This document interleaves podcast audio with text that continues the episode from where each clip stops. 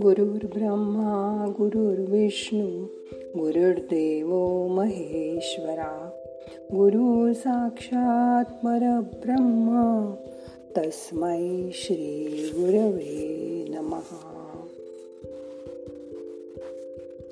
आपल्या रोजच्या आयुष्यात आपण कितीतरी संकटांना दुःखांना सामोरे जात असतो.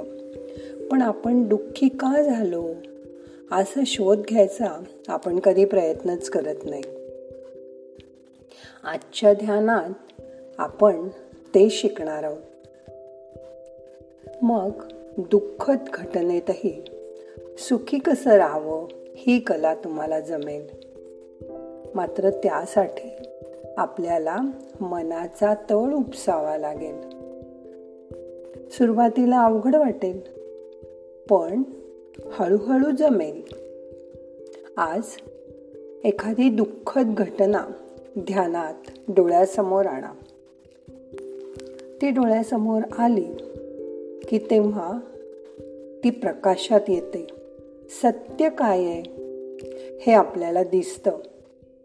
दुःख हा एक मनाचा भ्रम होता जो खूप दिवस आपल्या मनात ठाण मांडून बसला होता. आणि त्या भ्रमाकडे आपण दुर्लक्ष करत होतो असं तुमच्या लक्षात येईल. किंवा कळत नकळत आपणच त्याला गोंजारून अंजारून पोसत होतो असं तुमच्या लक्षात येईल. आत्तापर्यंत जीवनात दुःखद वाटणाऱ्या घटनांकडे नवीन दृष्टीने बघा. जर तुम्ही त्या घटनांकडे पूर्वीच्याच दृष्टिकोनातनं पाहत राहिलात तर त्या घटना आत्तापर्यंत दुःख देत होत्या तेच पुढे देत राहतील.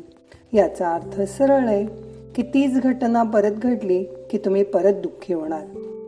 पण जेव्हा ध्यानात तुम्ही त्या घटनेवर प्रकाश टाकाल तर तुम्हाला कळेल की इतकी काही ती घटना वाईट नव्हती. आणि आता ती आपण पूर्णपणे विसरून पण जाऊ शकतो. समजा एखादा माणूस तुमच्या खोलीत आला. त्याचं मन त्याच्या विचारात गर्क असल्यामुळे त्याचं तुमच्याकडे लक्षच जात नाही. तशी ही साधी घटना. पण मन बघा कसा विचार करतं. मी त्याला आवडत नाही म्हणून त्यांनी माझ्याकडे बघितलंच नाही. अहंकाराला ठेच पोचते आणि माणूस दुःखी होतो. या उलट एखाद वेळी कामात गर्क असल्यामुळे आपण सुद्धा दुसऱ्या माणसाकडे दुर्लक्ष केलं असेल. याचा अर्थ असा नाही की तो माणूस आपल्याला आवडतच नाही किंवा त्या माणसं आपल्याला नकोशी झालेली असतात. पण जेव्हा दुसरा एखादा तुमच्याबरोबर तसं वागतो तेव्हा आतमध्ये टेप वाजायला लागते. त्याला मी आवडतच नाही. नेहमीच तो माझ्याशी असं वागतो आणि मनाच्या डोहात लगेच दुःख पाय पसरायला लागतं. त्याला एकच कारण नसतं.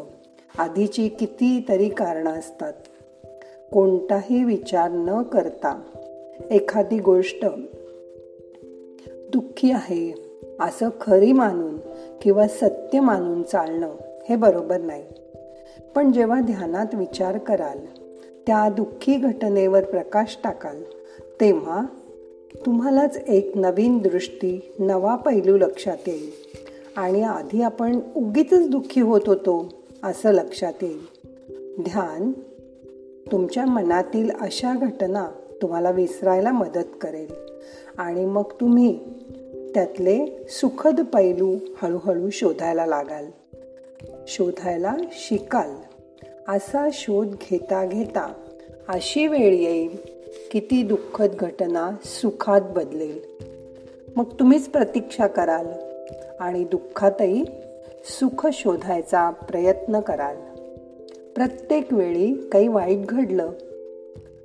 समजा जसं परवा माझी लांबची आत्या वय वर्ष अठ्ठ्याण्णव ह्या लॉकडाऊनमध्ये गेली. करोनाने नाही तशीच नैसर्गिक मरण पावली. त्यावेळी तर दुःख वाटलं कारण कोणीच येऊ शकत नव्हतं. तशी ती घरीच शांतपणे गेली. ती मुलीकडे राहत होती. गेलं वर्षभर तिला उठा बसायला त्रास होत होता. तसा मोठा आजार काहीच नव्हता. तिला दोन तीन तासांनी बेडप्यान द्यावं लागे. कारण उठताना उगीच पडली बिडली तर? म्हणून. जेवण ही थोडंसंच लागे पण ते भरवावं लागत असे. शेवटपर्यंत तिची बुद्धी चांगली शाबूत होती. सगळं तिला कळत होतं. खरं तर यापेक्षा जास्त त्रास तिला होऊ नये असं वाटत असतानाच ती गेली. तिच्या मुला सुनेने यू एसहून झूम मीटिंगने तिचं शेवटचं दर्शन घेतलं कारण येणं शक्यच नव्हतं. तेव्हा तो नमस्कार केल्यावर म्हणाला सुटली बिचारी. आणि तुम्ही पण. ह्यालाच म्हणतात दुःखाच सुख सुख शोधायची सवय. आत्ताच्या काळामध्ये आपण खूप घरात बसून कंटाळलोय. बाहेर जाता येत नाही म्हणून मन सारखं आत बाहेर करतंय की कधी हा लॉकडाऊन उठणार? अशातच परवा माझी मैत्रीण वीणा गाडगीळ हिचा फोन आला. ती म्हणाली राहू दे अजून एक महिनाभर असंच लॉकडाऊन मी म्हटलं अगं काय म्हणतेस? तर वीणा म्हणाली अगं किती शांत वाटतंय. ती टिळक रोडवर अलका टॉकीज जवळ राहते. तिथे इतकं ट्रॅफिक आहे पण आता ट्रॅफिक जाम नाही हॉर्नचे सारखे येणारे आवाज नाहीत. सिग्नल जवळ गाड्या थांबतात त्यामुळे येणारा धूर नाही. अगं किती बरं वाटतंय म्हणून तुला सांगू. त्यामुळे माझं गॅलरीत बसून शांतपणे ध्यानही होतं रोज. नाहीतर सकाळी चार वाजल्यापासून रात्रीचा बाराचा सिनेमा संपेपर्यंत सारखे गाड्यांचे आवाज हॉर्न अगदी डोकं कलकलायचं. आमचा तर खूप छान आनंदात वेळ जातोय. बघा लॉकडाऊनच्या दुःखात सुद्धा त्यांनी हे सुख शोधलं की नाही? म्हणून नेहमी दुःखात राहण्यापेक्षा त्यात असलेलं छोटंसं सुख शोधायची सवय लावून घ्या. अशी सवय लावली की मनाला होणारे त्रास कमी होतात आणि एखादी वाईट घटना समजा घडली तर थोड्या वेळाने त्या वाईट घटनेच्या मागे असलेलं छोटंसं सुख तुम्हाला दिसतं. आणि ते बघून तुम्ही ती घटना थोडी कमी दुःखी करू शकता. मग आता आज ध्यानात आपण हा प्रयत्न करूया. मग आता ध्यान करूया. शांत बसा. हाताची ध्यान मुद्रा करा. मोठा श्वास घ्या. सोडा. डोळे मिटा. रिलॅक्स व्हा. मन शांत. पाठ सरळ. ध्यान करूया. डोळे बंद असू दे.